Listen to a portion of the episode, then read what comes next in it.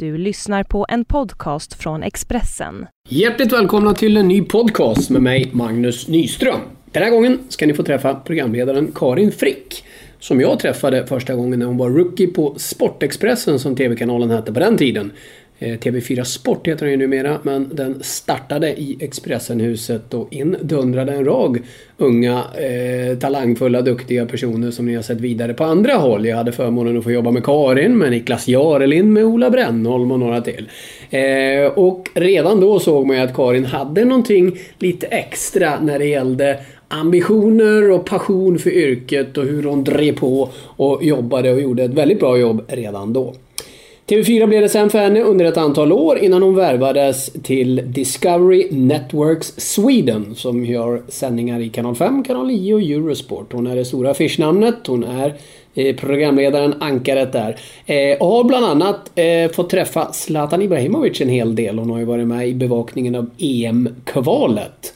Och är väl förmodligen den svenska journalist, förmodligen, hon är den svenska journalist på senaste tiden som har träffat Zlatan Ibrahimovic oftast one-on-one. Eh, och berättar en del om hur han är off camera. Eh, och även när hon trodde att det skulle bli lite tokigt. Eh, och att han kanske inte skulle bli så glad, men eh, det blev istället helt tvärtom. Eh, Karin berättar om TV-jobbet som också innebär att intervjua en oerhört hårt pressad Erik Hamrén. En omtalad intervju då Hamrén blev riktigt upprörd i samband med Österrike-matchen. Ni minns den 1-4 hemmamatchen då han inte var särskilt trevlig mot Karin. Eh, hon berättar också om alla äventyr kring handbollslandslaget. Hon brinner väldigt mycket för handbollen. Eh, hon berättar om eh, samarbetet med kollegorna och varför det fungerar så oerhört bra i TV ihop med Hasse Backe. Hon berättar om de hårda kraven hon har på sig själv och hon berättar också varför hon ser väldigt mycket fram emot att jobba med den nya förbundskaptenen i fotboll, Janne Andersson. Eh, och sen berättar hon också eh, hur hon elegant svarar arga tittare. Här har ni Karin Frick.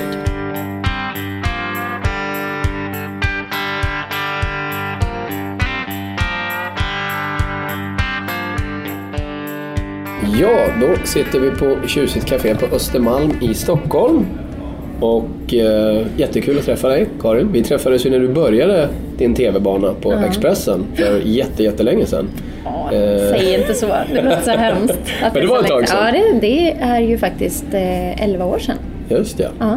Vi ska återkomma lite till det. Vi ska börja med så att du riktigt får presentera att du berättar ditt yrke nu och dina arbetsuppgifter för de som inte har koll på. Mm. Jag är då programledare på Discovery Networks Sweden som lite förenklat är kanal 5, kanal 9 och Eurosport. Och där gör du vad i huvudsak? Ja, men jag är deras sportankare så att jag leder eh, sportsändningar. Det har varit bland annat då EM-kvalet och eh, playoffen i fotboll. Det har varit handbolls-VM både för herrar i Qatar och för damer i Danmark. Eh, Och det har varit Europa League under hösten. Det har varit Franska öppna i tennis och sånt som jag, som jag har lett. Otroligt roligt. Ja, det förstår jag. Du har verkligen drömjobbet. Ja, det tycker eh, Enligt väldigt många. Ehm, Eh, varför blev du sportjournalist från första början? Då? Vad var det som lockade dig in i detta från allra första början? Men för det första så kommer jag från en idrottsfamilj. Eh, mina föräldrar tittar jättemycket på sport och eh, har också utövat sport själva. Pappa och jag började spela tennis när jag var fyra år. Eh, och att det var så tidigt var nog egentligen för att min storebror spelade tennis. Och då ville ju jag också göra det. Man vill ju vara som sina äldre syskon. Och sen så började han tävla i tennis. Och då hängde jag med liksom. och tyckte det var så tråkigt. Jag vill ju också spela tänkte jag. Så Men då att, bara eh, sitta på läktaren, Ja, eller? nej det funkar ju inte liksom. Så att då så um, började jag också tävla. Och sen blev det ju att jag, det blev mer och mer. Men då höll jag också på med gymnastik. Jag gick massor på händer och sånt. Jag höll på jämt, eh, satt aldrig still. Eh, och spelade också pingis. Så tennis, pingis och gymnastik var ju någonting som jag höll på jättemycket med. Vad var du bäst i då? Eh, alltså gymnastiken tog jag liksom aldrig till nästa nivå men jag tror att jag hade haft fysiska förutsättningarna väldigt mycket för att, för att bli bra där för jag är ju liten och nätt liksom. Eh, jag har ju kanske inte den tenniskroppen som man kanske egentligen ska ha då. Men jag var väl bäst i tennis. Det var väl därför jag höll på med det längst också. De tyckte på pingisträningen att jag började ha lite stora svingar i pingisen efter ett tag. Så att eh, det är mer handled där liksom. Så där spelade ju tennisen in. då. Det är Så- väldigt olika tekniker. Ja men det är ju det. Mm. Men eh, så då var det ett ganska enkelt val att välja tennis. Och, men sen så höll jag ju på med det jättelänge. Spelade på elitnivå tills jag var... Ja, jag åkte till USA och spelade på college ett år. Mm. Kom hem när jag var 21. Eh, och så spelade jag lite grann hemma också. Så att, Hur kom eh, du som högst? Var liksom, för du nådde bra nivå där ju. Alltså jag var rankad då, det var ju juniorranking som man hade. Mm. Då var jag väl sexa i Sverige i min klass från Mm. att jag var 13 till 18 ungefär då. Så jag låg ganska stadigt där. Eh, men då tror jag att jag hade behövt liksom lägga in en växel till för att nå nästa nivå. Och så i i kombination med att jag är ganska liten ihop med då att jag tyckte att det var så fruktansvärt tråkigt att fysträna på den här tiden. Man är ju dum liksom. Men eh, så att eh, det var väl det som gjorde att jag till slut kanske kände, ja, jag fick lite småskador och sånt där. Det sliter ju, tennis är ju en väldigt ensidig sport. Eh, Så ja, men till slut så kände jag väl lite att jag måste hitta på något. Jag måste skaffa mig ett jobb liksom. jag kan inte bara spela tennis hela tiden. Ja, men det kan man ju göra till en viss gräns eh, när man går i skolan eller går på college då. Eh, Men sen måste man ju försörja sig också. Och då kände jag lite att ja, men, jag har ändå träffat så mycket folk inom, inom min idrott och haft så väldigt, väldigt mycket roligt med tennisen att jag vill inte bara släppa det. Utan istället då, de brukar ju säga att Eh, nu kanske du blir arg på mig när jag säger så, men eh, sportjournalister är de som aldrig lyckades eh, inom sin egen sport. Det kanske ligger någon liten sanning i det. För, för att bli sportjournalist är det ju bra att ha en bakgrund inom sporten och många har ju hållit på med någonting. Och, så det ligger väl lite sanning i det. Att jag kände att nej, men jag vill inte släppa sporten. Jag tycker att det är så roligt och jag gillar den miljön och det är mycket bra människor. Och, så då, och sen har jag alltid haft ett intresse för media. Alltså, på den tiden kanske jag mer tänkte skrivande media. Eh, men sen då när jag sökte in på, på skolan och sådär, kom in och, och läste journali, journalistik, då, journalistisk grundkurs, så var det liksom sen en vidareutbildning antingen inom TV eller radio eller skrivande. Och då kände jag att nej, men TV det, det skulle nog passa mig tror jag. För att Ja, men jag är ganska mycket spont spontanitet och där då jag är ingen som liksom, eh, gillar att traggla det ena efter det andra utan där och då, TV passade mig ganska bra. Så på den vägen är det. Och så fick jag ju då min, min, ett sommarvik först. Ja, så det började Ja, på Expressen. Ja. Det här är i princip direkt från skolan du kom till Ja, Expressen. jag hade inte slutat skolan. Jag hade ett års praktik kvar i skolan Ja, när jag alltså. fick ett sommarvik på, på Expressen. Och då hade jag ju sån tur för då skulle vi precis sända Wimbledon. Ja, vi skulle sända 2005, 2006 var det. Mm, Ja. vi skulle, 2005 var det. Vi skulle sända Wimbledon och vi skulle sända Båstad. Mm. Så det var ju min hemmaplan direkt. Så på så sätt så fick jag en bra start och sen då så blev det att jag gjorde min praktik där. Eh, och sen så erbjöd de mig jobb. Mm. Eh, fast anställning. Så det var ju väldigt lyxigt. Men väldigt snabbt fick du väl ändå en väldig passion för yrket också? För Ja. här, jag tror att du är lite rätt i det här med att många sportjournalister kan nog varit sådana som inte riktigt blev jättebra på sport. Det är ungefär samma som musikjournalister som inte lyckades med sina band och så började de skriva om det istället. Nackdelen med det, fördelen är att man har en passion och engagemang för det man håller på med. Men nackdelen kan ju också vara att om det är det som är den första drivkraften till att vilja in i yrket så blir det lite fel. Den första drivkraften ska helst vara en passion för yrket i sig. Mm. Där vill jag påstå att du hittade lite grann kanske på Expressen att du kom på att det här var verkligen vad du ville syssla med också. Ja, men det kändes lite som att jag hade gått och känt att det var någonting som saknades. Alltså, och faktiskt, eh, jag ska ge Marie Lehmann lite cred för det. För att det var egentligen, det var som att jag vet egentligen ungefär vad jag vill syssla med, men jag kan inte riktigt sätta fingret på det. Och så var, var, var jag ute och åkte bil i Stockholm, eh, det här är jättelänge sedan nu då. Och så såg jag Marie Lehmann på stan. Och så tänkte jag bara att, ja men det är klart, hon har ju drömjobbet. Alltså, det är ju det, är ju det jag ska göra. Sen hade jag nog ingen sån här eh, klar bild för mig att jag skulle bli programledare. Det fanns liksom inte riktigt att eh, det var det som var grejen utan in i yrket på något sätt bara för att eh, ja, men jag kände liksom att journalistiken och den här nyfikenheten och spontaniteten som TV då bjöd på var väldigt rolig. Men sen var det mer att jag formades in i det där på Expressen för att Eh, Det var ju en nystartad kanal vid det läget så då fick man egentligen göra allting. Vi hade ju våra nyhetssändningar så då blev det liksom naturligt att jag kom in på det. Körde sportsändningar. Vi körde ju enormt mycket sportsändningar. Vi hade ju sportsändningar klockan 19, 20, 21, 22 och 23. Som jag gjorde då måndag till fredag under ett helt års tid. Och sen så producerade vi också sportsändningar för ICA-butikerna. Mm. eh, Just det, som rullade på butiks-tv. Och det var väl där man hade den stora tittarskaran i, i det här eh, läget då. Det Men det var ju en enormt bra skola för mig eh, att komma in i yrket eh, och, och att inte ha så stor tittarskara i början. Det var ju jätteskönt. Mm. Men det som, som faktiskt var var väl att branschen hade ett öga på den här kanalen Mm. Redan då och fick upp ögonen för den då. Sen så blev ju vi uppköpta av TV4. Mm. Eh, så det är ju det som är TV4 Sport sen det var din väg in på TV4? Ja, då, då kunde de börja låna över mig. Så när jag satt, första gången jag satt i Nyhetsmorgon som sportprogramledare då. Så jag räknade ju på det då. Man kan ju räkna själv fem sändningar varje dag.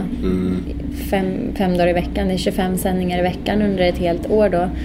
Så när jag satt där med Jesper Börjesson bredvid mig så kändes det liksom inte så konstigt. Nej. Utan, nej, det, kändes, det kändes bra och naturligt på något vis. Men något man såg hos dig tidigt, och jag hade förmånen att till och med jobba tillsammans med dig lite Mm. grann under den här tiden. För jag kom in på Expressen i samma veva som du. Vi kom Ja. i princip Ja, det samtidigt.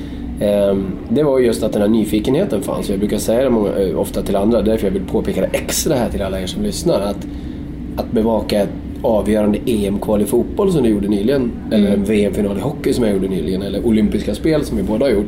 Det är ju på ett sätt ganska lätt, för det är klart att man tänder till för det. Mm. Men du och jag har ju också varit på go-kart-tävling i Kristinehamn. Det har vi faktiskt. Och där och då tyckte vi det var lika häftigt. Ja, och Eller jag har också hållit i ett orienteringsmagasin. Ja. Ja. Men, men jag håller verkligen med dig och jag tror att det är det som du säger så att det kanske är bra om man har ett genuint intresse för yrket. Det håller jag verkligen med om. Men, men också att ha ett genuint intresse för de som utövar. För att man själv har varit i den situationen och det kanske är, inte går att identifiera sig på samma sätt med de bästa i världen men det går att identifiera sig med de som inte är bäst i världen och inse att det är ett jäkligt hårt jobb även på den nivån. Och jag, jag tycker man kan känna väldigt mycket för dem som, som håller på liksom, även med de här mindre sporterna. Då. Kommer du ihåg där också? Det var- det blev väldigt dramatik när någon ung förare blev påkörd. Det såg fruktansvärt läskigt ut. Just. Och så fick vi in den här unga, hans mamma, i, i bussen så de kunde se reprisen. Just det. Ja, det blev jättebra. Vi Just gjorde ett superjobb. Ja, ja men verkligen. Åh, gud, det här är länge sedan. Ja, Alltså. Jag stod i depån där och jag hade liksom... aj, Ja, ja, jag var någon sorts ansvarig i den här bussen. Där. Ja, det, var, Det var fantastiskt. Ja, det var lärorikt Ja, på många sätt. Och roligt. Ja, verkligen. Eh, Men eh, ja, det är inte så mycket gokarttävling i Kristinehamn för dig nu för tiden. Nej. Vad är nästa stora uppdrag för dig? Eh, nästa stora uppdrag, nu vet jag inte exakt när den här kommer läggas ut, men eh, nu eh, nästa vecka så ska vi sända playoffen, eh, returen, eh, mellan Bosnien och Sverige i handbolls-VM, kvalet då. Alltså det är så playoff, eh, två matcher, hemma borta. Och Sverige spelar ju hemma nu, eh, först då mot Bosnien och sen så borta den 15 juni och det ska vi sända. Det är ju tufft alltså. Playoff är ju tufft. Två matcher som bestämmer om man ska spela VM eller inte. Så att, eh, det ska vi göra nu och sen så är det lite lugnt för oss faktiskt i och med att det är EM, fotbolls-EM då på andra Som kanaler. ni inte har något att göra med? Nej, och sen OS på en annan kanal Samma som vi inte sak. heller har något att göra med. Så att, eh, det är ganska lugnt rent så på, på jobbet om man ja, alltid lite mycket om och men. Man vet inte om Zlatan går till United så kanske det händer någonting. Vi, vi sänder ju Europa League i höst. Eh, men eh, vi ska också sända Leicester-Barcelona faktiskt eh, på Friends i början på augusti. Men annars så är det ganska lugnt eh, innan VM-kvalet i fotboll drar igång då igen efter hela den här fotbollssommaren som är. Och det ska bli spännande med ny förbundskapten och kanske ingen Zlatan, troligen ingen Zlatan i, i landslaget och lite så här nystart av det landslaget. Men annars så ska jag göra lite andra saker i sommar. Jag ska vara i Båstad där jag har varit och jobbat eh, massa år och sen tennisen där. Jag ska faktiskt, för, som första tjej någonsin tror jag faktiskt, vara speaker under eh, tennisveckan. Mm. Så det blir lite annorlunda, Spännande. annorlunda jobb. Ja. Och sen så ska jag hålla i eh, en paneldebatt under Almedalsveckan med fotbollsklubbarna eh, från Stockholm ihop med STAD och eh, alkoholföreningen IQ som har dragit igång ett projekt som heter Fotboll utan fylla. Som handlar om att, ja, det det egentligen är då, att det ska bli en bättre läktarkultur. Det låter som något flera borde ta till sig. Ja, och nu har då Stockholmsklubbarna gått, gått samman och, och vill då liksom få en bättre läktarkultur. Det finns väldigt mycket intressanta siffror om att det är väldigt många berusade personer som går på fotboll. Ja, ibland häpnar man ju om man Ja. går på en match och ser herregud, det är mer fylla än på rockkonsert. Ja, men det är verkligen så. Det är Det är skrämmande siffror som, Ja. som kommer presenteras då. Så det ska bli intressant att, att jobba med det och Gabriel Wikström ska vara där, idrottsministern. Så jag tror att det kan bli en intressant diskussion och jag tycker det är ett väldigt viktigt ämne. För det du gör också, det ska vi säga om folk undrar, men vadå, om ni är programledare i TV så är du din egen, du har ditt eget företag och gör också en del saker vid sidan om som exempelvis då Båstad och Almedalen. Ja, precis. Ja. Lite Och hinner du konferens. med allt? Ja men det är, det är faktiskt, jag har ju två ganska små barn också. Det Och- också? Ja, men det var hela grejen egentligen när jag bytte. Jag, för er som inte har koll på det så var jag på TV4 och var fast anställd där under till och från till- kan man säga sju år. Just det, så länge. Så fram till 2014. Och då fick jag ett erbjudande från, från Discovery Networks då. Eh, De värvar dig helt enkelt. Ja, 2014 och så började det där då hösten 2014 och en hela idén med det också då att bli frilans eh, eh, var ju att kunna styra mycket mer över min egen tid. Så i perioder så jobbar man ju väldigt mycket men sen är det lite lugnare emellanåt och framförallt då att jag kan bestämma själv över min egen tid. Är man fast anställd så är det ju mer ett ett liksom bun, bundna tider. Nu kan jag mer, jag kan jobba jättemycket hemifrån och planera själv och liksom, möten kan man lägga på tider som liksom funkar och så här. Så det, det är väldigt flexibelt på det sättet. Och det gör ju också att när jag inte har så mycket sändningar så kan jag ta sådana här uppdrag då. Så jag tycker det är jättekul att vara konferenser och programledare och sådär. Du får bredda sig lite och göra lite andra Ja, saker också. och det är väldigt nyttigt också att komma ut och jobba inför publik. Alltså jag var... Men en sak att titta in i en kamera, en sak att se alla Ja, men när man tittar i den där lilla kameralinsen så är det, fin- då finns ju inte Nej. tittarna på det sättet. Eh, Du får inte den direktresponsen i alla fall. Eh, Men som i somras så var jag programledare för något som heter Sommarkväll i Grännahamn som var lite mer underhållning och nöje och musikartister och sådär. Och då kunde det ju vara 2000 i publiken och det är jättenyttigt att ibland ställa sig och, och göra det också. Mm. Men det finns en passion för sporten, en passion för yrket, en nyfikenhet. Men det måste finnas en teaterapa som gillar uppmärksamheten. Du är inte någon blyg person. Ja, fast jag är nog ändå lite blyg. Ja, men jag tror att man, det är lite intressant det där, för jag är nog mer blyg kanske än vad jag uppfattas. Okej. Eller i vissa situationer i alla fall. Men man kan ju tro att alla som är programledare älskar det här rampljuset, men det, det är ju verkligen långt ifrån alla gånger jag älskar att stå i centrum. Det, så är det faktiskt. Ja. Fast ibland gör du det. Ja, det, Annars skulle du inte vara... Nej, men jag gillar också, kanske att jag gillar mer utmaningen att slänga mig ut och utanför min comfort zone. Mm. Och, och så här, ja, utmana mig själv. Snarare det tror jag. Det kanske är den här tävlingsinstinkten som Mm. man har. Snarare det än att jag älskar att stå i centrum. Faktiskt. Så på en fest då kan du likväl sitta Ja. lite i ett hörn än att vara den som står upp jag i båda tycker, fallen. Ja, precis. Jag kan ju ibland känna att jag tycker att jag tar för mycket plats. Fast då kanske ingen annan tycker att jag tar för mycket plats. Så det är, ja, det är lite både och det där faktiskt. Mm.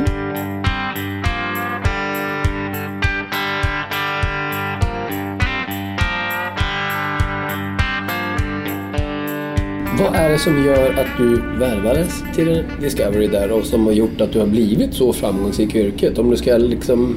Nu får du förhäva dig själv lite grann. Det tycker jag vi svenskar är för dåliga på rent generellt. Vad är du... Vad har du för egenskaper som gör att du faktiskt har blivit så duktig som du har blivit? Ja du, det är ju en bra fråga. Jag skulle egentligen ställa till våran sportchef. Men, ja, men nu ställer jag den till dig.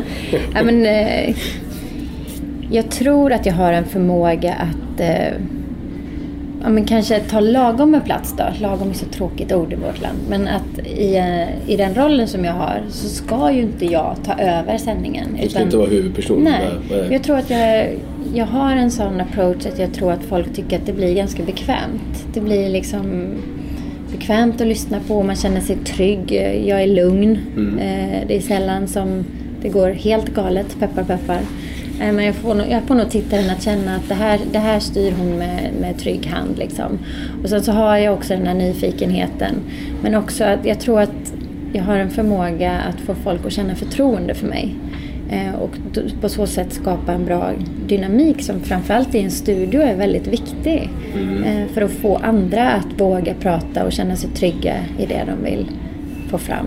Ja, för det är ju din huvudsakliga uppgift Ja. kan man ju säga på ett sätt. Att se till att alla omkring dig är så bra som de kan vara. Ja, jag gillar ju inte när vi sätts i sådana situationer att jag är programledare och så har man två experter som man knappt känner eller knappt har träffat innan. Mm. Jag gillar inte det utan jag tycker att det handlar väldigt mycket om att bygga upp en, en förtro, ett förtroende och eh, en kemi som man, som man har en grund redan när man ställer sig i studion. Jag har ju väldigt bra exempel. Liksom jag, Hasse Backe och Simon Bank vi känner varandra nu väldigt väl och känner enormt stort förtroende för varandra. Och ja, men det, man bara känner att det är så, det är så skönt när man står där i studion. Vi vet exakt vad vi har varandra och det, det är en fantastiskt skön känsla. Och då kan man liksom släppa en jättestor del av jobbet bara där. För att ska man sitta i en studio och samtidigt få experterna att blomma ut och känna sig bekväma. Då blir det som att man sitter på, det är ju en, det är ju en del av jobbet också, men då blir det som att man sitter på dubbla stolar. Och man vill kunna fokusera på det man själv ska göra. Och har man då hittat den balansen så är det mycket lättare.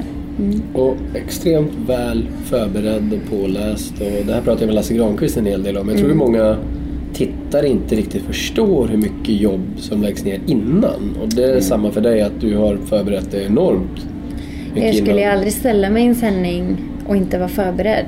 Det, det finns ju inte på världskartan. För då blir det dåligt. Oftast i alla fall. Alltså, men jag tror också det är en, en känsla. Liksom det, det är ett väldigt konkurrensutsatt yrke och det, jag är väldigt stolt över att ha den positionen som jag har och därför känns det ju det skulle vara så respektlöst Mm. eh, att ställa mig där och inte vara förberedd. Eh, och sen så är det ju faktiskt så, det låter som en enorm klyscha men du är ju aldrig bättre än din senaste sändning. Nej. Så är det ju faktiskt. Att det gäller att alltid göra ett bra jobb. Sen kan ju saker gå fel ibland eller alla kan ha en dålig dag eller sådär. Jag tycker till exempel att jag hade en dålig dag när Sverige gick till EM. Eh, jag hade varit lite krasslig och var inte riktigt i stöten. Och det kan vara en sån där dag man känner att oh, orden kommer inte riktigt till dig. Du vet, man, man får kämpa för varenda... Ja, man får liksom forcera fram varenda grej. Och, och det är jättetungt att ha sådana sändningar för det är väldigt svårt. Det är dagsform liksom. Men hur mycket analyserar du efteråt? Går du igenom tejp och kollar på sändningarna eller delar av sändningarna igen ja, efteråt? Ja, men det brukar jag göra. Och det är inte för att jag älskar att titta på mig själv utan det är bara ur ett sånt syfte att Då sitter du och tänker, vad borde jag gjort bättre? stämmer den här känslan jag har eller att nej det var faktiskt inte så farligt eller ja men hur tänkte jag där eller så jag tycker att jag jag gör det ur ett utbildningssyfte för jag tycker att jag lär mig väldigt mycket på det. det Vad kan brukar vara, du reta upp dig på mest hos dig själv då? Nej men det är om man stakar sig eller inte hittar orden eller det kan ju vara sådana saker. Mm. Och sen kan man ju känna, "Ma- men varför ställde jag inte den följdfrågan Mm. där eller där borde det blivit lite mer så här eller ja, Nej, det kan vara, men, men jag, jag ställer ju jättehöga krav på mig själv. Alltså jag är ju, många säger det så här, nej men det är du, det är bara du som tänkte på det för att Mm. du är liksom så hård, var inte så hård mot dig själv. Så ofta är det mer sånt snack efteråt. Men jag, ja, då kan jag tycka att fasen också liksom. Mm. Var kommer de här eh, kraven ifrån? Alltså är det här något som du har med dig? Verkligen inte hemifrån. Nej. Utan jag har alltid känt så. Det, har, det spelar ingen roll vad det har varit. Men jag tror kanske det är det här man ska vara duktig, syndromet liksom i hela vårt system, vårt samhälle. Men det, det var ju redan i skolan, satte hög press på mig själv. Men det är liksom, mina föräldrar har aldrig gjort det. De sa så här, så länge du gör ditt bästa och du tycker att det du gör är roligt. Det är liksom, det är, vad mer kan vi begära? Eh, så det, det är ju bara jag. Jag vet inte var det kommer ifrån men jag har alltid varit så. Vilka har du Eh, inspirerats mest av då? Finns det några sådana influenser du verkligen har tagit intryck av? Inom sportjournalistiken tänker du? Alltså jag har inga sådana där super förebilder eller man ska säga. Sen kan jag verkligen ha Alltså, jag, tycker, jag är ju jätteglad för att sådana som Jane Björk och, och de som började tidigt, eh, Katarina Hultqvist och alla de, Ann-Britt Ryd, Petra, att de har funnits och banat väg. Så de är ju förebilder ur den aspekten.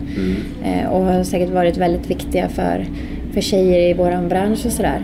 Ehm, men annars så har jag kanske ingen sån där förebild sådär som jag verkligen försöker efterlikna. Utan jag tar lite här, tar lite där och Det är ju försöker... rätt såklart. Ja. Har du något bollplank då? Någon du ständigt liksom bollar med i, i branschen?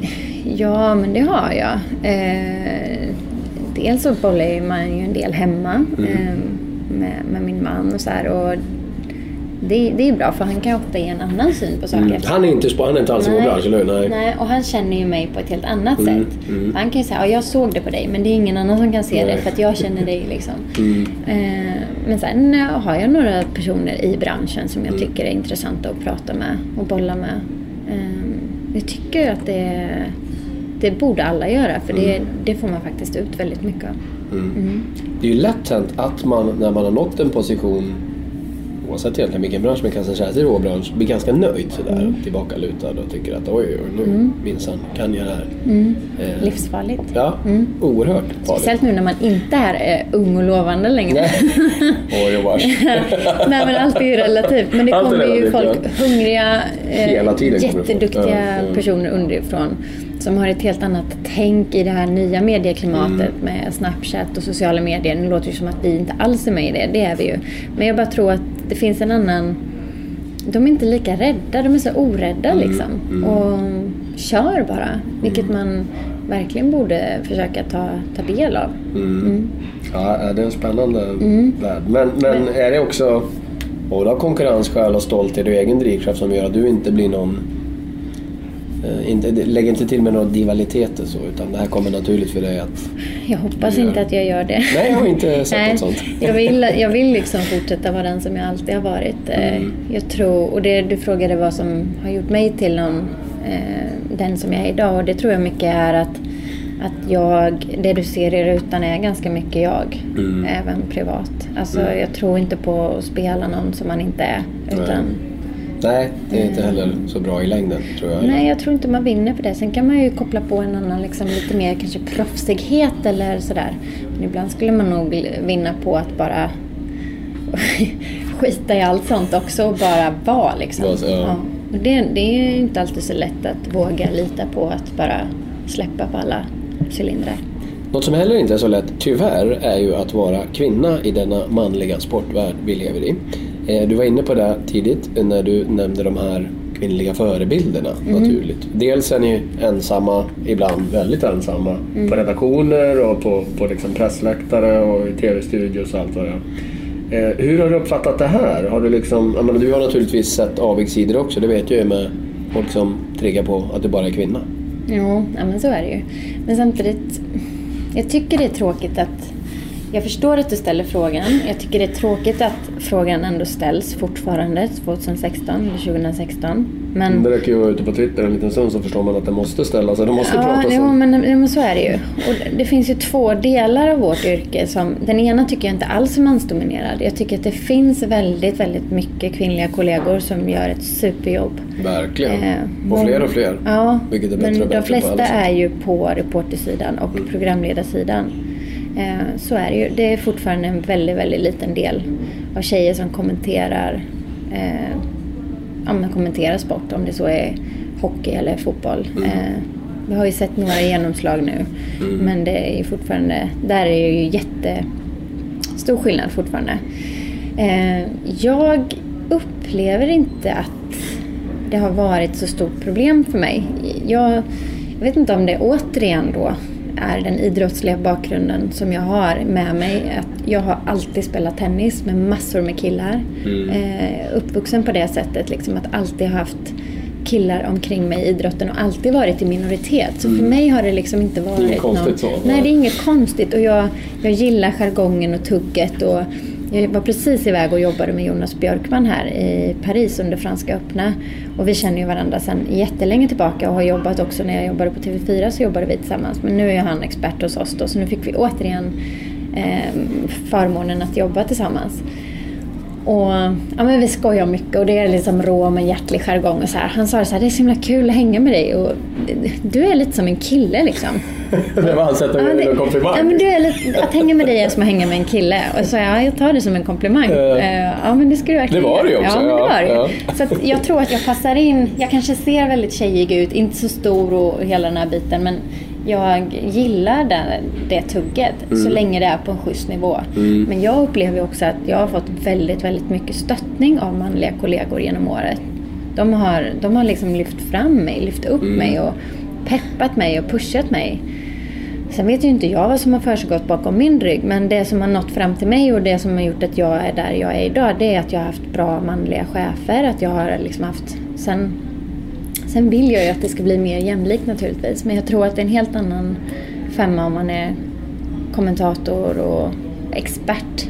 Speciellt inom de lite större sporterna. Då tror jag att det stundtals kan vara jättetufft. Men eh, jag, jag tycker inte att det har varit ett problem för mig att vara tjej i den här branschen. Men då är du lite hårdhudad också. För Mm. när Sverige blir klara för EM och slår ut Danmark och en fantastiskt rolig TV-sändning när hela studion håller på att braka ihop. Vi ska Mm. prata mer om det sen också. Eh, men efter det när alla bara borde vara glada, då får du ändå tjuriga reaktioner. Ja, jo men det är klart att vissa situationer, vissa sändningar så har det, har det ju varit... Alltså, Berätta så, vad du fick för reaktioner och på vilket sätt. Nej men det är ju mer, jag vet Expressen ringde upp mig dagen efter och tyckte att de ville höra hur jag hade upplevt hela den här studiostormningen då. Och För de som inte minns så kommer hela landslaget Ja, vi dundra in i studion jag så och den håller på att tippa omkull. Ja, precis. Jag och Hasse Backe hade Zlatan i studion. Och landslaget är ju helt överlyckliga förstås. Eh, och vi står med ryggen mot planen. Och Och studion helt är en liten scen, eller ett litet podium. Ja, ett litet podium vid Ja. sidlinjen liksom. Exakt. Ja, ja. En, eh, en jättenära position Mm. verkligen. Och de är och firar med sina fans och, och är precis bakom oss då. Och det hör vi ju liksom. Sen så ser jag i, i ögonvrån hur det bara liksom kommer ett gult åskmoln Nu kommer hela gänget. Ja, och jag gillar att de gjorde det. Jag tycker att det var Mm. Ja, det var jättekul. Alltså. Att de bjöd på den spontaniteten och man kände att det var så mycket glädje som förlöstes. Liksom. Man är inte så vana att se dem på det Mm. Nej. sättet utan de är ju ganska återhållsamma ändå. Eh, så jag tycker jättemycket om att de gjorde det. Jag, Mm. Det var fantastiskt. Och det, det är ju ett idrottsögonblick liksom, som Ja, man kommer minnas. TV-klassiker. Ja, men det blev en tv-klassiker Ja, där och då. det blev det faktiskt. Men det var ju så oväntat och väldigt Ja. spontant sådär. Ja. Och så, då ringer Expressen upp mig och dagen efter och frågar hur jag upplevde hela den här studiostormningen. Och jag berättade precis som det var, att jag älskar att de gjorde det. Jag tyckte Mm. det var fantastiskt och sådär. "Ja, Vad tänkte du? Så här, nej. Ja men du vet, så säger man så åh gud, jag tänkte bara hjälp, vad händer Mm. nu? Nu brakar hela studion. Ja, men då kan det ju vara liksom reaktioner bara, ja men stackars dig som får stå där Men får du studion." dem via mail då? Att folk mailar dig och tycker... Nej, ja, det kan väl vara på sociala medier kan Mm, de väl skriva och så här. Men Typ vadå då? Att stackars dig som... Ja men stackars dig då som får stå där nere på planen då och att oj höll du på att bli omkullsprungen då och du vet så här. Och sen allt ifrån det till att vissa tycker att en tjej ska inte ens stå i en sportstudio. På riktigt skriver folk så, 2016. Ja, gud ja. Herregud. Jag har nog ändå varit peppa peppa skonad jämfört med många av, eh, av mina kvinnliga kollegor. Det är ju liksom inte klokt vad folk kan skriva. Berätta något. Nej, alltså, jag kan inte komma på något så här konkret nu, men det är ju allt ifrån liksom hur man ser ut, att eh, det är väldigt mycket utseendefixering och Mm. så är det ju ofta när det gäller tjejer. Mm. Ja, det, är fan, det är helt sjukt att det Mm. är så. Och det, Men hur liksom ledsen blir man då? då? För jag menar, ja, men det beror väl på liksom. Det är väl från gång till gång. Är man, känner man att man har gjort en jäkligt bra sändning då tror jag inte att man tar åt sig så mycket. Men det beror ju också på eh, vad, vad, liksom, vad som skrivs. Det var en gång jag hade en sändning på TV4 det var någon som tyckte att jag var sminkad som en prostituerad. Mm. Och då kände man ju lite så här, ja.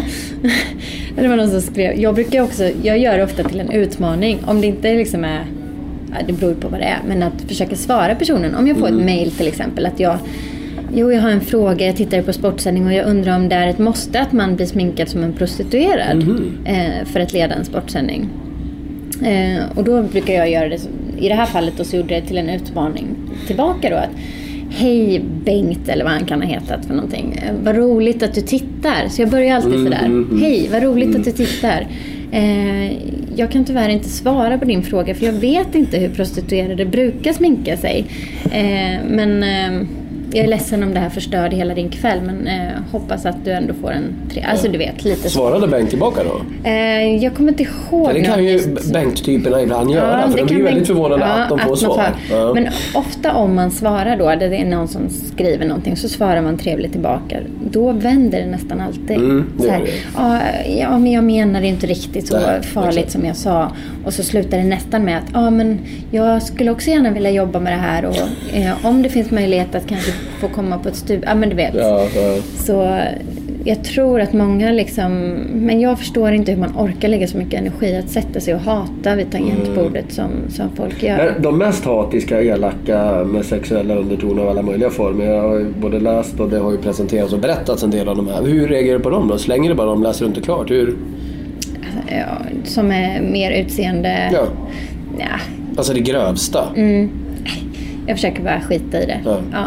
Det är nog mer i så fall om det är riktat mer till det som jag gör. Mm, då tar man åt sig med. Ja, precis. Då tar man åt sig av det andra, då blir det ohållbart. Nej, men jag, jag ser ut som jag gör. Jag kan inte Ja. hjälpa det. Liksom. Om någon tycker att jag är ful, ja, sorry liksom. Men det är så här jag ser ut. Jag kan inte göra så mycket åt det.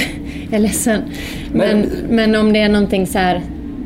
Den där frågan tyckte jag verkligen var feltajmad. Eller, och då kan man känna så här, ah, du har nog rätt. Jag borde kanske inte...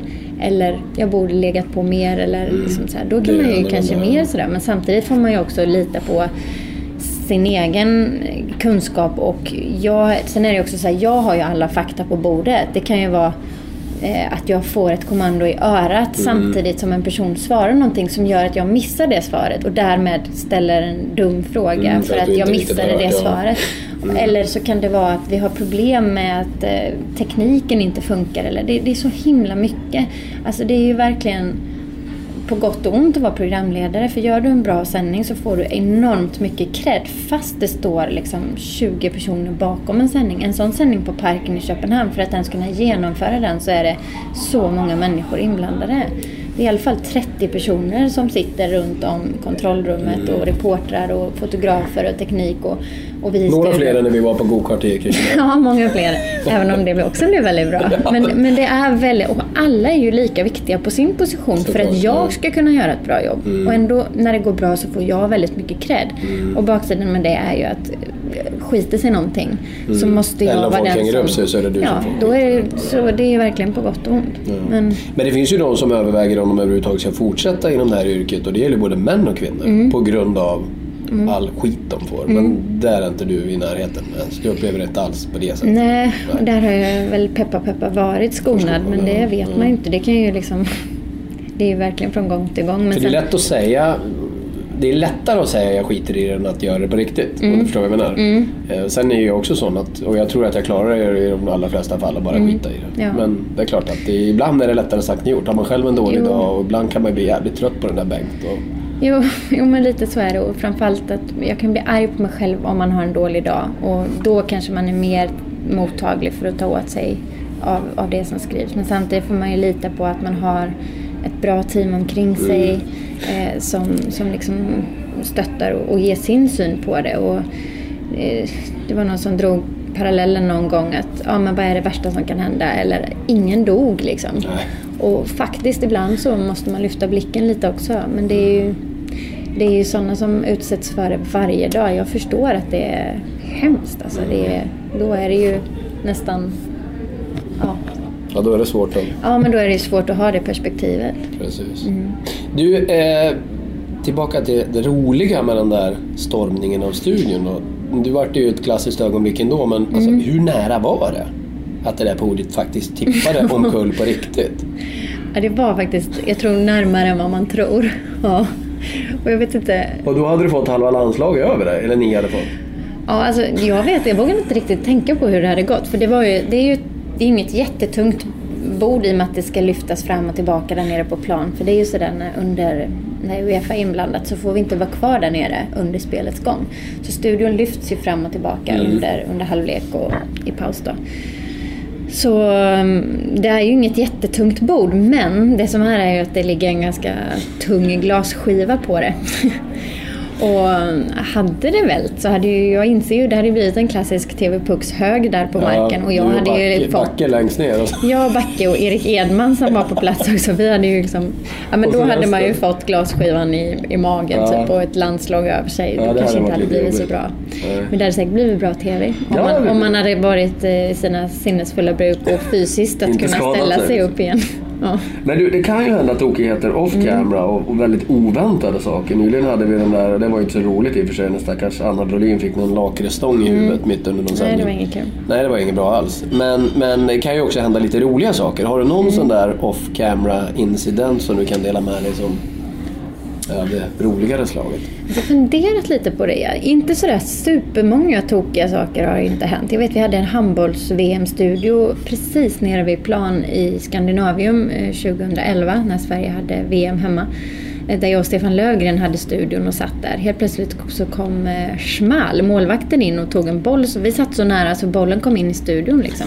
Helt plötsligt så springer Schmal in i studion då och, Och hämtar bollen, och hämtar liksom. bollen liksom. Så Och det här är under matchen? Liksom. Det här är under Ja, ja. matchen. är roligt. Så, så sådana saker. Sen på Expressen faktiskt så trillar en dekor ner en gång också. Okej. Ja. Eh, men annars är det inte sådär. Jag kan liksom inte komma på att det har varit sådär jättemycket superkonstiga grejer som har hänt.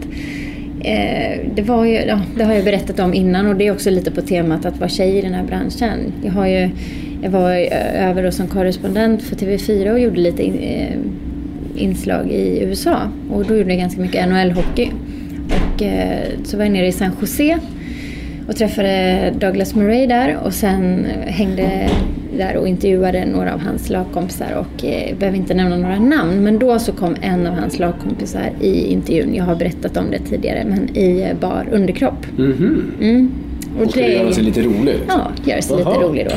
Det är liksom lite intressant fenomen också vad som ändå anses vara det är ju inte okej på något sätt. Men klart, men inte. att Hur reagerade du då, då? Vad gjorde du då? Vet du vad, jag, jag sket bara i det. Ja, jag ja. brydde mig inte. Men man önskar ju så här i efterhand att man kanske skulle sagt någonting som var, som var lite kul. Men jag menar, tänk dig själv om, om eh, Carolina Neurath, eh, ekonomijournalist, ska komma och intervjua liksom, inte vet jag, Christer Gardell och han kommer i skjorta, slips, kavaj och bar underkropp Ja, liksom. det skulle bli väldigt... Nej, det blir väldigt märkligt. Ja. Mm. Hmm. Så att, eh, det är väl lite sådana saker som, som har hänt ibland. Mm, mm. Ja. Har du upplevt andra gånger från aktiva? Det var ju väldigt, alltså att, att de på något sätt behandlar dig annorlunda för att du är kvinna. Det är svårt, du kan ju, vet ju inte alternativet. Men förstår vad jag menar? Att det är lite sådär Mm. Aldrig. lilla gumman-stil. Inget Nej. sånt. Nej, tack och lov för det. Nej, det upplever jag inte. Eh, Jag tycker snarare tvärtom. Vad Att bra. man får... Ja, men det är väl också det här med att jag kanske får dem att känna förtroende för mig. Mm, Ehm, Och också att det är också bra när man får möjlighet att jobba med samma sport under flera år. Jag jobbar jättemycket med friidrotten, Mm. jobbar jättemycket med handbollen. De vet exakt vad de kan förvänta sig när jag kommer. Eh, Handbollen är ju fantastiska Alltså på alla den sätt. bästa sporten att jobba med. Ja. Och, och även friidrotten ska jag säga. Så Ja. jag tycker, men handbollen eh, har gjort ett fantastiskt jobb. Ja, och, de är... Mm. Snacka om att Mm. ha tillmötesgående och Verkligen. fantastiska att göra med. Verkligen. Eh, och tennisen likaså. Mm. Eh, Det var lite tunt på den fronten just Ja, nu det är ju det. Mm. det, är ju det. Men herregud, Jonas Björkman som du nämnde, han är så trevlig så att det gick så långt. Jag tror jag hade nämnt det någon gång tidigare. Men jag hade, hade honom att göra under några US Open jag bevakade under de år jag bodde och jobbade i USA. Mm. Och han var så otroligt snäll och trevlig så till slut vågade jag mig verkligen på att fråga honom. För jag ville verkligen veta hur man slår en bra stoppboll. Mm. Jag var usel på tennis själv och han är en kompis som vann mot mig hela tiden. Tänkte om Jonas Björkman lär mig att slå en stoppboll så kanske jag kan vinna. Det hjälpte inte jättemycket men han hjälpte ju mig. Han berättade ju. Mm. Alltså verkligen tog sig tid och var väldigt vänlig art att göra det. Och de flesta idrottsmän skulle man inte komma på tanken att fråga Nej. någon sån fråga. Nej, det är han var det liksom naturligt. Ja, och han tyckte det var, var lite kul och svarade på. Så det var lite, han är fantastisk på, på alla sätt och vis. Och det är därför det är så roligt att reta honom för det här luder då som han skrek i Wimbledon Ja, 2007. Eh, för det är liksom... Han av alla! Ja, han av alla och just det ordet. Och det har vi pratat om och han har ju förklarat varför det blev just det ordet. Och det är för att, vi behöver inte sitta och nämna, rabbla upp massa ord här nu, men de tre vanligaste orden i samma kategori ungefär eh, vet ju domaren vad det betyder. Ja. Och nu visste de ju inte vad luder betydde då.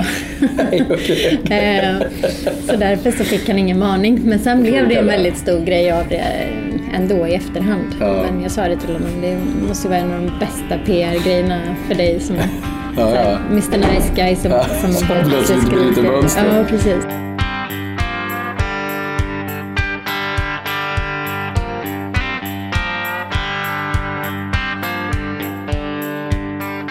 Men du, eh, motsatsen till de här tillmötesgående idrottsmännen är ju ibland fotbollsstjärnorna. Mm. Eh, och Zlatan Ibrahimovic har ju sina kvaliteter, det vet alla. Eh, men han kan ju också vara rätt trubbig att göra med, det vet också de flesta.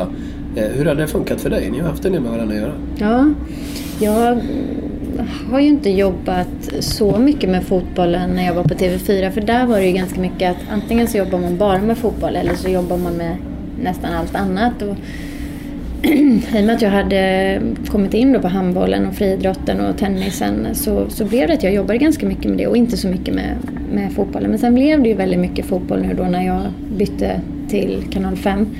Eh, och i och med att man hade köpt EM och VM-kvalet i fotboll. Och i och med som rättighetshavare då så har man ju rätt till en exklusiv intervju med vilken person i landslaget som helst då. Och i det här fallet då blir det ju Zlatan eftersom det nästan är det är i alla fall ett av få tillfällen man får, får träffa honom då eh, och intervjua honom. Så, och då blir det jag som gör dem varje gång. Så jag, jag tror att jag har haft eh, kanske en fördel av att komma in ganska sent också i hans karriär. Att det är en annan Zlatan idag än vad det var för tio år sedan såklart. Eh, men jag tycker att det har funkat jättebra. Mm. Det, varje gång faktiskt. Vi kan ha träffats nu en åtta, tio gånger alltid varit superschysst mot mig. Mm. Eh, väldigt eh, respektfull och så. Eh, så jag, jag, för mig, jag har bara positivt att, att säga från de intervjuerna faktiskt. Off camera då? Är han liksom artig och trevlig? Mm. Och kan han Mm. hej hur är läget? Eller är det bara rakt in i intervjun när han är proffsig? För ibland får man ett intryck av att han är väldigt proffsig. Att här är jag, jag gör min grej. Ja, men det har väl varit sådana tillfällen också. Men det har väl också om det har varit lite tajt tidsmässigt Mm. eller sådär. men eh, annars så, ja, absolut. Jag hade ju med mig min son eftersom jag inte hade tänkt att byta kanal då. Så jag fick ju barn eh, eh, bara några veckor innan jag fick det här erbjudandet då att byta kanal. Så eh, jag, jag var liksom inte riktigt där i tankarna. Så jag tror han var fem veckor eller någonting när jag fick frågan från kanal 5 då. Eh, vilket gjorde att när vi började sen på hösten så, så var han ju fortfarande hemma med mig. Eh, Jag hade ju honom med mig på möten och, och överallt. Och, eh, jag hade med honom på en presskonferens för att jag fick ingen barnvakt. Nej. Det gick inte att läsa. Det var andra gången vi träffades tror jag. Eller Ja. tredje gången, jag kommer inte ihåg. Och hur gammal är pojken då? Han var sex månader då, ja. eller sju. Han var med på första EM-kvalet i Österrike. Då var mamma med också som barnvakt. Det var perfekt. Men, så det var ju liksom mycket så här, jag kunde inte lösa det. Nej. Eh, och då var det så att han hade sin presskonferens och så skulle jag göra intervjun efteråt. Så jag hade med honom och han, han, han var liksom lugn och sådär så det var ingen fara. Men så Zlatan är inne i sitt svar och du vet ju alla kvällstidningar och tidningar och webbsidor eller webbkanaler sänder ju live då. Och rätt vad det är som när han är mitt i sitt svar så låter min son lite grann då så här, Och så är han inne i ett resonemang Zlatan och sen så avslutar han med men det kanske bebisen där nere kan eller har någon åsikt om. Och då kändes det ju liksom jättejobbigt. Ja. Ehm, för att man vill ju inte... Ja, jag vill ju liksom bara Ja, stå där i bakgrunden. ja. Eh, Men, och sen så gick jag upp på intervjun då. Och då sa han det så här, ja var, det var din son som Ja. lät eh, så, Ja, det var det så här. Ja men hur gammal är han? Och så frågade han så här, ja men sex månader. Ja du jobbar, ja vad bra liksom. Så, "Ja, men var, var är han nu då? "Ja, Simon Bank passar honom nu så här. Och då blir det lite, "Ja, vågar du släppa honom till Simon Bank? Och så blir det lite skönt garv. Så att det kan Ja. verkligen vara avväpnande också. Men, Ja. eh, Så att, eh, nej, vi, det har varit, eh, det har varit bra gånger tycker jag. Härligt. Du är lika bekväm Mm. som du är i TV-studion och lika mycket som du verkligen trivs att vara där. Om man ska säga totalt raka motsatsen till det Mm. så är det Erik Hamrén ibland. Det känns ju som att det är den sista plats på jorden han vill vara vid den mikrofonen där han just står. Mm. Har du träffat den Erik Hamrén?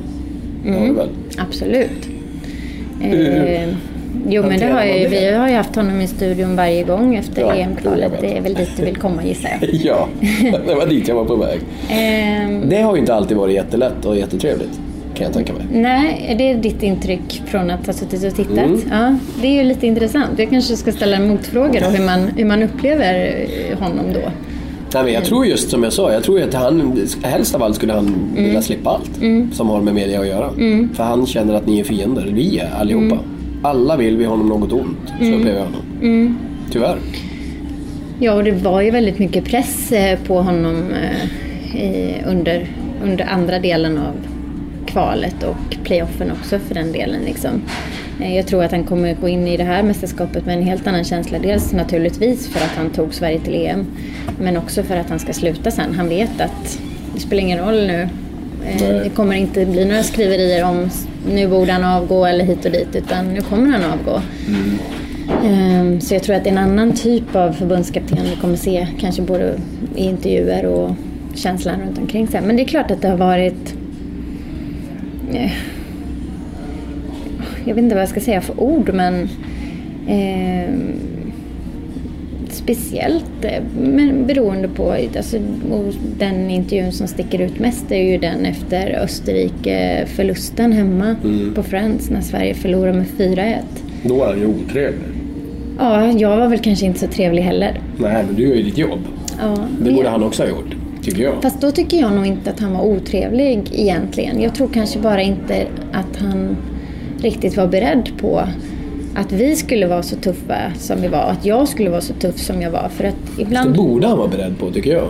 Ja, kanske. Men ibland så kommer han till oss före sin presskonferens och ibland så kommer han till oss efter sin presskonferens. Och där kan jag uppleva en liten skillnad. För kommer han efter presskonferensen då vet han vad han har mediakåren. Liksom. Då har han redan fått alla frågor när han kommer till oss i studion.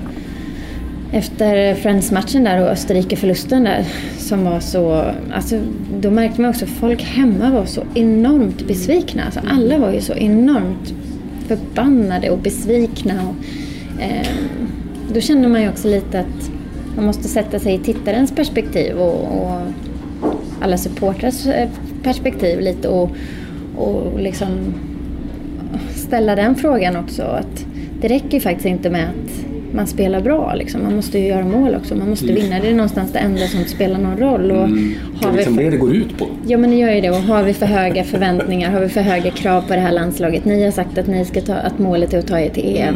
Och så spelar man så här mot Österrike hemma, då får man Ja. räkna med kritik. Ja, och då, då var jag ju ganska tuff mot honom. Du gjorde ett jättebra jobb. Men det gjorde inte tack. han. Ja, men han in- ingick väl i någon slags försvarsställning. Och, Men hur kände du igen? Blev du ändå inte lite besviken på honom där och tyckte att fan kom igen nu? För återigen, du gör ditt jobb. Alltså jag tycker inte att han var så otrevlig där. Det tycker jag faktiskt inte. Utan då var han nog mer undvikande och kanske försökte liksom ge eh, sin syn på matchen. Eh, snarare än att jag tyckte att han var otrevlig mot mig. Jag, Eller tycker, så- jag vet inte om det är otrevligt. Jag tycker han är otrevlig mot alla som tittar också på något sätt. För att han undervärderar Mm. ju folks egen förmåga att faktiskt bedöma vad de just har sett. Mm. Ja. Men, Någonstans. eh, Men just men han här, kanske hans- inte, jag vet inte, han kanske inte tycker jättemycket om mig efter den intervjun. Jag Nej. vet inte, det har jag ingen aning Men, men det här att han har någon sorts agg mot media. Mm. Den känslan måste du ändå dela. Att Det känns som att han inte gillar. Nej, precis. Alltså det känns som att han har... När han kom in så kändes det ju verkligen det ju så. Att, annorlunda. och det var Ja. den här shiningen och allt Ja, sånt där. ja, Och Man gillar ju honom jättemycket. Men, så. ja, så känns det som att han liksom... Han har ju förändrats väldigt mycket och sen vad det beror på men det känns liksom... Ja, nej, det känns som att han har blivit lite rädd för allt Mm. och alla liksom. Och då tror han väl att alla vill någonting ont hela tiden så ställer han sig i försvarsställning. Men det är också det jag tycker är så väldigt konstigt och jag kan uppleva det här från idrottare överhuvudtaget. Är kanske mest fotbollsspelare. De känns lite primadonna-aktiga och ömma tår ibland. Just när de får för sig att vi från media vill dem något ont. När sanningen ju faktiskt är rakt den motsatta. Eh, för en svensk mediakår som följer ett svenskt fotbollslandslag, de vill ju såklart att det fotbollslandslaget går till mästerskap. Absolut. För då får de också åka dit.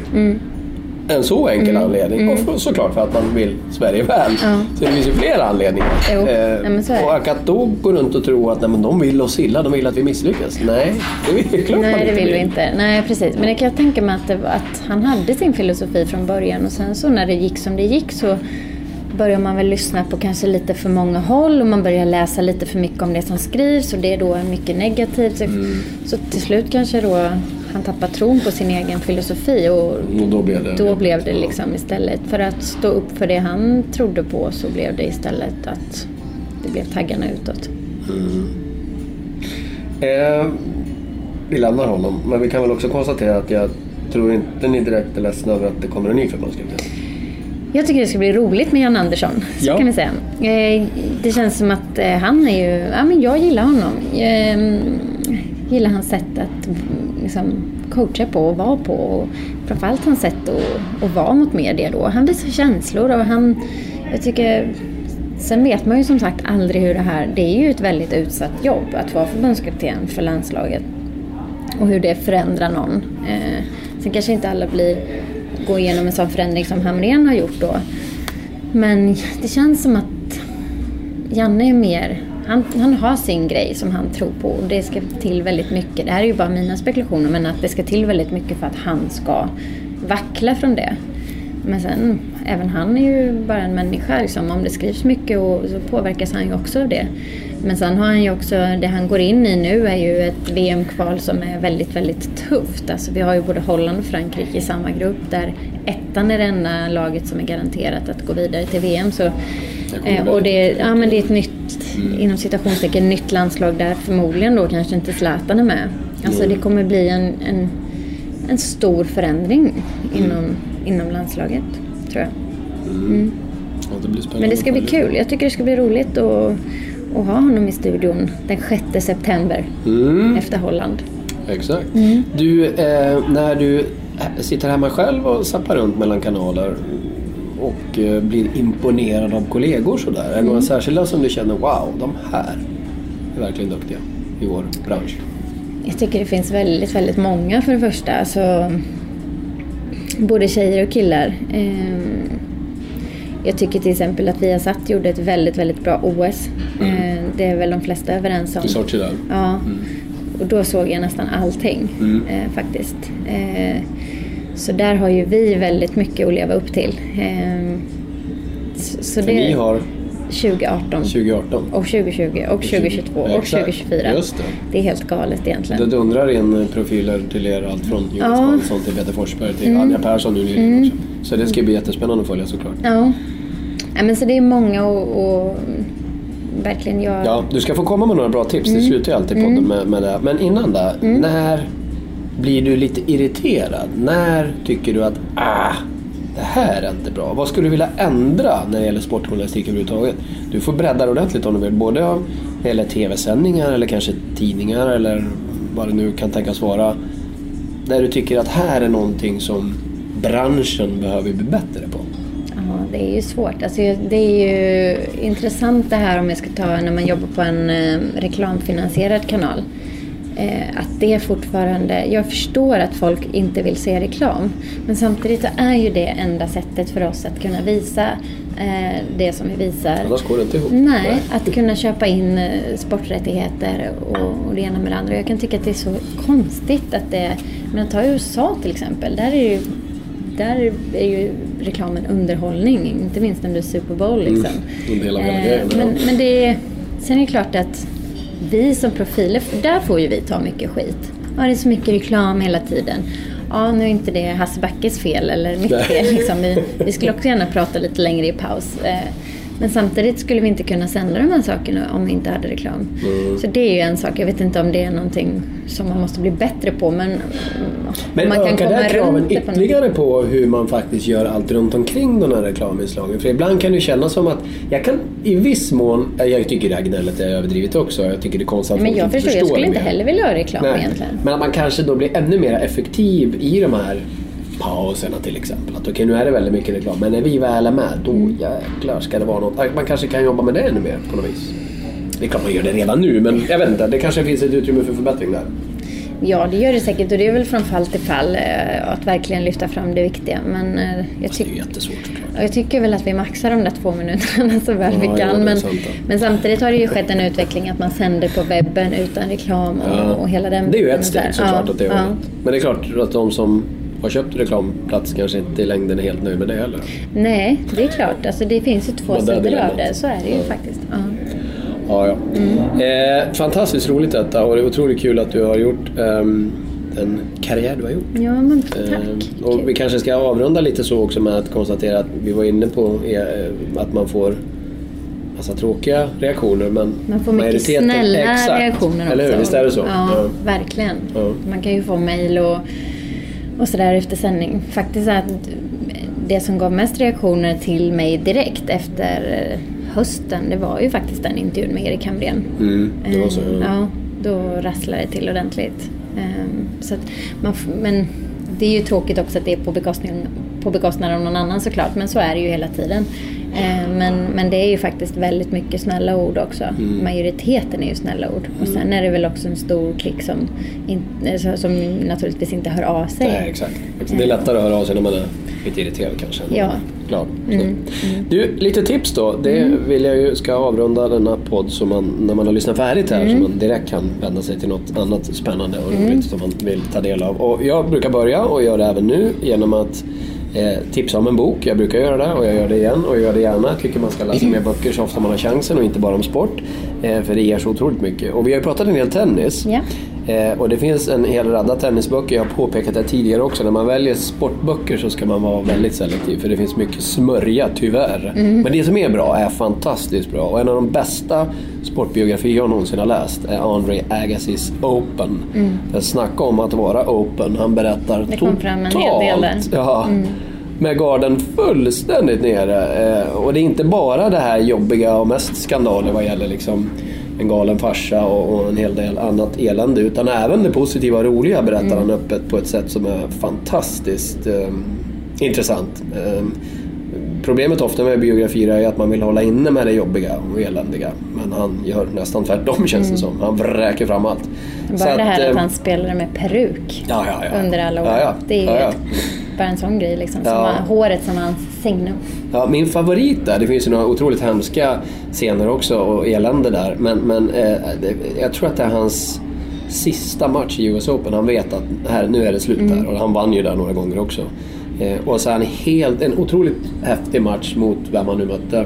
Eh, eh, och han och motståndaren ligger på varsitt massagebord i, under katakomberna eh, på Flushing Meadows. Då en TV i rummet visar highlights från deras match.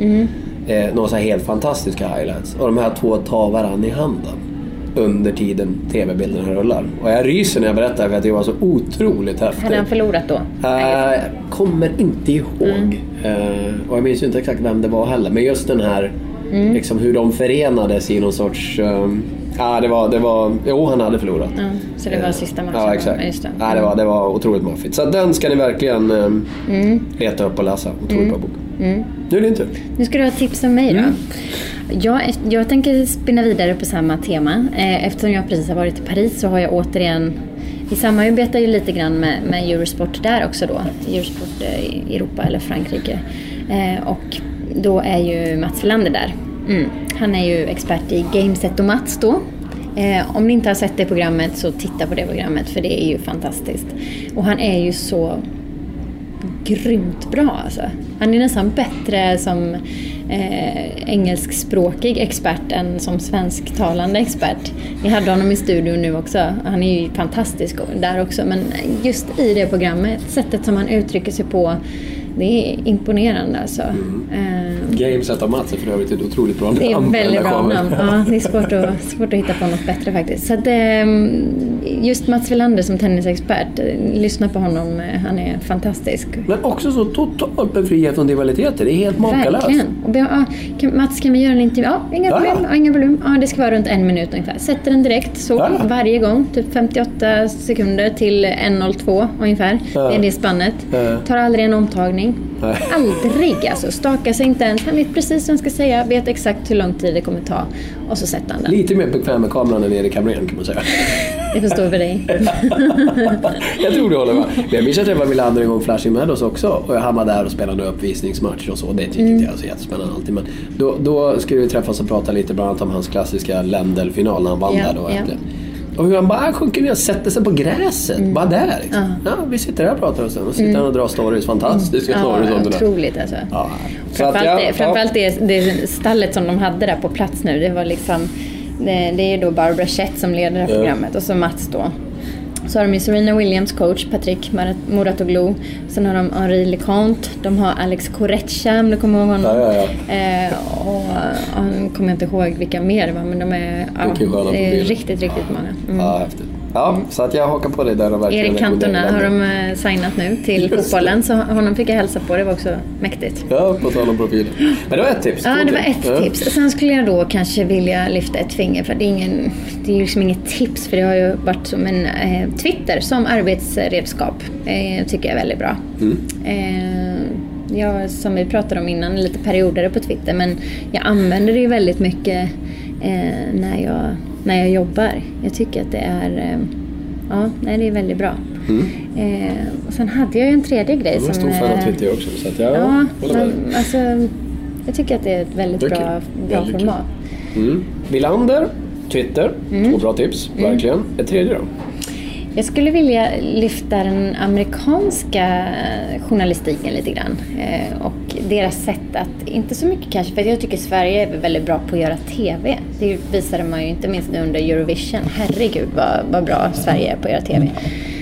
Men, men snarare sättet att vara. Alltså, det är så löst och ledigt och de ställer liksom frågor på ett annat sätt och det låter mer som att de... Ja, men det är mycket mer samtal än det här fråga-svar. Eh, och det kan jag gilla med sportjournalistiken i, i USA. Sen kan man väl, som, som kanske sportjournalistiken alltid är, lite att man ibland tar man sig lite på för stort allvar. Liksom. Det, det gäller mig också. Liksom, att Mm. man står där och tänker att världen går under om vi inte liksom, ställer de här frågorna. Mm. Och ibland, det finns ju en anledning att det görs parodi på, på sportjournalister ibland också.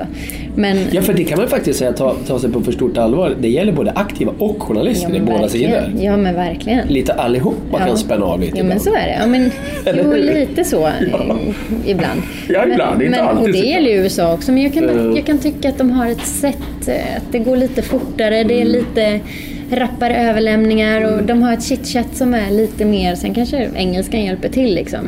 Mm. Eh, Men vi är ju ganska lugna i, i vårt sätt att, att vara. Men eh, ja. Är det någon särskild sport jag vill titta på då i USA? Någon Ja, men särskild... hockeyn till exempel. Ja, jag tycker ja. att de är väldigt duktiga på att... eh, Och, och också tv-formatet som jag har jobbat med. Jag har ju gjort två säsonger nu av Ninja Warrior. Mm. Som ju är eh, ett japanskt format från början men, men som också fått enorm framgång i USA. Mm. Och där ser man ju hela det här Yeah America och det är hit och dit och de är väldigt så snabba och, och, och man märker att i Sverige så blir det ett, ett annat typ av program även om man kör en rip-off på själva programidén. Mm. Så är det, vi har ett lite annat tempo i, i Sverige. När vi, Mm. så, så lite mer så att jag skulle Öka vilja ha tempot. lite, men, ja inte att det ska stressas på utan Nej. lite mer bara tajtare liksom snack ibland. Eh, Lite mer avslappnad kanske? Ja men precis, släppa lite det här fråga-svar och lite Mm. så att det blir mer samtal istället. Eh, det skulle jag tycka.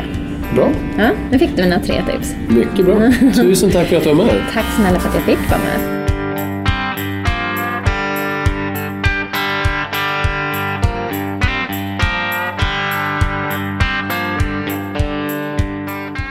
Du har lyssnat på en podcast från Expressen. Ansvarig utgivare är Thomas Mattsson.